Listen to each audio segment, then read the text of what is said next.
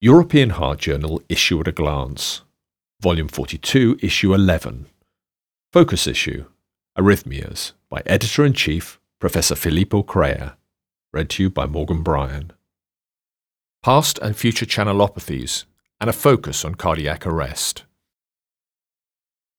This focus issue on arrhythmias contains a special article contribution entitled 1970 to 2020 50 Years of Research on the Long QT Syndrome from Almost Zero Knowledge to Precision Medicine, authored by R. Peter Schwartz from the IRCCS in Milan, Italy. A lot has been written about long QT syndrome, or LQTS, and there is a wealth of traditional reviews summarizing the existing knowledge on epidemiology, pathogenesis, clinical presentation, and state of genetic testing. But this special article is very special indeed.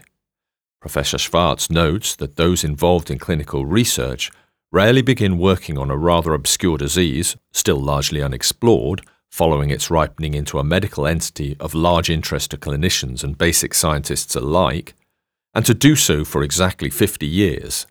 This is what has been Professor Schwartz's privilege in the relentless pursuit of the intriguing disease known as LQTS. The essay begins with the encounter with his first patients affected by LQTS, when just a handful of cardiologists had seen similar cases, and continues with the series of efforts, some sounding amateurish, which eventually led, together with many brilliant partners and associates, to describe and understand the natural history of the disease and the most effective therapies. It then touches on how the International Registry for LQTS with its well documented family trees, constituted the necessary springboard for the major genetic discoveries of the 90s. From the explosion of genetic data, his own interest focused first on the intriguing genotype phenotype correlation, and then on modifier genes, in the attempt to understand why family members with the same disease causing mutation may have an opposite clinical history and from there on to iPS derived cardiomyocytes, used to unravel the specific mechanisms of action of modifier genes and to explore novel therapeutic strategies. This long and highly rewarding journey continues because the fascination and the attraction of the unknown is irresistible.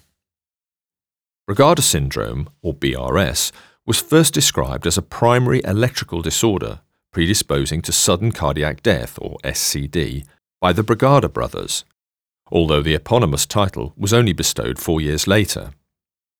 Eight patients had demonstrated an electrocardiogram, or ECG, pattern of right bundle branch block, normal QT interval, and persistent ST segment elevation in precordial leads V1 to V2 V3, not explainable by electrolyte disturbances, ischemia, or structural heart disease. In a state of the art review article entitled Brugada Syndrome and Reduced Right Ventricular Outflow Tract Conduction Reserve, a final common pathway, Elijah Behr from the George's University of London in the United Kingdom and colleagues note that Brugada syndrome, as previously mentioned BRS, was first described as a primary electrical disorder predisposing to the risk of SCD and characterized by right precordial lead ST elevation. Then, early description of right ventricular structural abnormalities and of right ventricular outflow tract, or RVOT conduction delay, in BRS patients set the stage for current controversy over the pathophysiology underlying the syndrome channelopathy or cardiomyopathy, repolarization or depolarization. This review examines the current understanding of the BRS substrate, its genetic and non genetic basis theories of pathophysiology, and the clinical implications thereof. The authors propose that the final common pathway for BRS could be viewed as a disease of reduced RVOT conduction reserve. Since its description, the BRS has gained increased scientific interest as a cause of SCD due to ventricular tachycardia fibrillation in young and otherwise healthy individuals. Brugada syndrome is believed to be a genetic disease, although the majority of clinically confirmed cases lack molecular validation due to our current lack of understanding of the genetics of this syndrome. Despite SCN5A being the most commonly known mutated gene to date, the genotype phenotype relationship is poorly understood and remains uncertain. In a clinical research article, Brugada syndrome genetics is associated with phenotype severity. Giuseppe Cicconte from the IRCCS Policlinico San Donato in Italy and colleagues aim to elucidate the genotype phenotype correlation in BRS.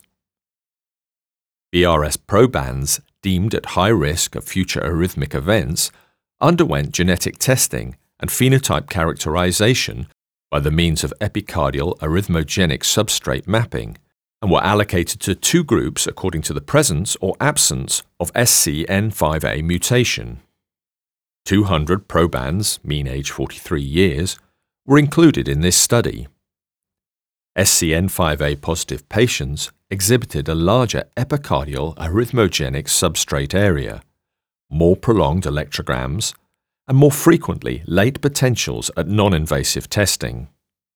The presence of an SCN5A mutation explained greater than 26% of the variation in the epicardial arrhythmogenic substrate area and was the strongest predictor of a larger epicardial arrhythmogenic area.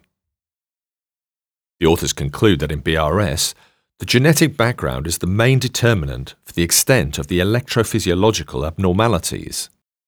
SCN5A mutation carriers exhibit more pronounced epicardial electrical abnormalities and more aggressive clinical presentation.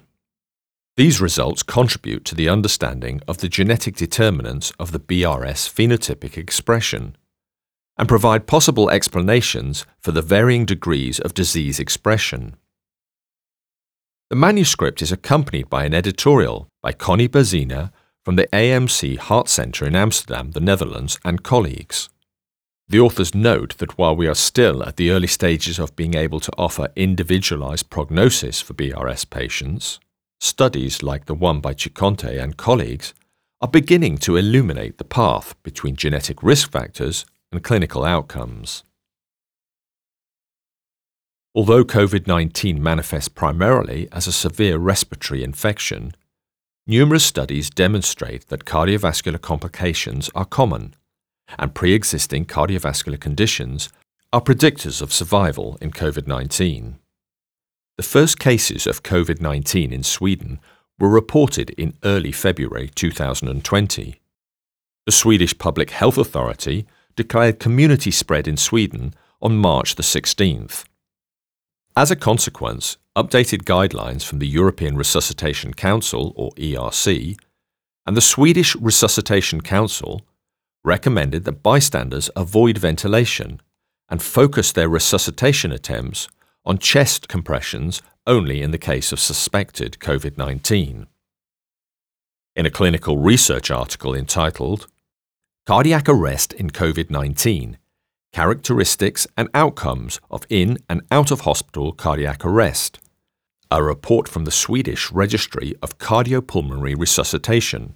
Pedram Sultanian from the University of Gothenburg in Sweden and colleagues study characteristics and outcome among cardiac arrest cases with COVID 19 and differences between the pre pandemic and pandemic period in out of hospital cardiac arrest, or OHCA, and in hospital cardiac arrest, or IHCA. The authors included all patients reported to the Swedish Registry for Cardiopulmonary Resuscitation during January 1, 2020 and July 20, 2020. Sultanian et al. enrolled 2,000 cases of OHCA and 1,000 cases of IHCA. During the pandemic, 10% of OHCAs and 16.1% of IHCAs had ongoing COVID 19. Adjusted 30 day survival was 4.7% for patients with COVID 19 9.8% for patients without COVID 19, and 7.6% in the pre pandemic period, p equaling 0.03. Adjusted 30 day survival was 23.1% in COVID 19 positive cases, 39.5% in patients without COVID 19, and 36.4% in the pre pandemic period, p equaling 0.04. The authors conclude that this is, to the best of their knowledge, the most detailed report on characteristics and outcome in COVID 19 patients suffering cardiac arrest within and beyond the hospital perimeter, and that they report a number of unexpected findings, many of which highlight the severity of COVID 19 and the potential shift in the epidemiology of cardiac arrest brought by this pandemic. The manuscript is accompanied by an editorial by Xavier Jouven from the Université de Paris in France and colleagues. The authors note that these findings highlight the importance of anticipation and planning in the management of healthcare crises. The observations with respect to the COVID 19 pandemic and OHCA should serve as an important wake up call for healthcare systems worldwide to develop blueprints and contingency plans for preparedness in case of such eventualities. With the improvements of pharmacological and device therapy, early and more aggressive cardiovascular prevention, and prompt coronary intervention, there has been a gradual and substantial reduction in SCD risk over the last two decades in patients with heart failure. Thus, one may even reasonably speculate whether the results of implantable cardioverter defibrillators or ICDs randomized trials would be the same if conducted in the current era of heart failure management, as the evidence supporting guideline recommendations for the ICD dates from the late 1990s and early 2000s. There is especially a need to revisit the current status of routine primary prevention ICD implantation in women this issue contains a viewpoint article entitled Time to Revisit Implantable Cardioverter Defibrillator Implantation Criteria in Women by Sergio Barra from the Hospital da Luz Arrábida in Portugal and colleagues. The authors note that low participation of female patients in ICD trials is a long standing problem, but physicians and guidelines continue to extrapolate from results derived mainly from men to recommend routine ICD implantation in women, despite lack of clear proof of mortality reduction. Conversely, the benefits of ICD in men may have been relatively underestimated when looking at the data in total. It is evidence that the data being used for decision making are both outdated and also weak with respect to potential benefit in women. Hence, it can be strongly argued that true equipoise exists for new, well designed randomized trials assessing the efficacy of primary prevention ICDs, particularly in female patients, in conjunction with current heart failure therapies. The issue is complemented by two discussion forum contributions. In an article entitled Prognostication After Out of Hospital Cardiac Arrest Biases and Caveats, Andrew Williams from the King's College Hospital in London, United Kingdom, and colleagues comment on the recent publication entitled A Practical Risk Score for Early Prediction of Neurological Outcome After Out of Hospital Cardiac Arrest Miracle 2 by Nilesh Pareek from the King's College Hospital NHS Foundation Trust in the United Kingdom and colleagues. Pareek and colleagues respond in a separate contribution. The editors hope that this issue of the European Heart Journal will find the interest of its listeners.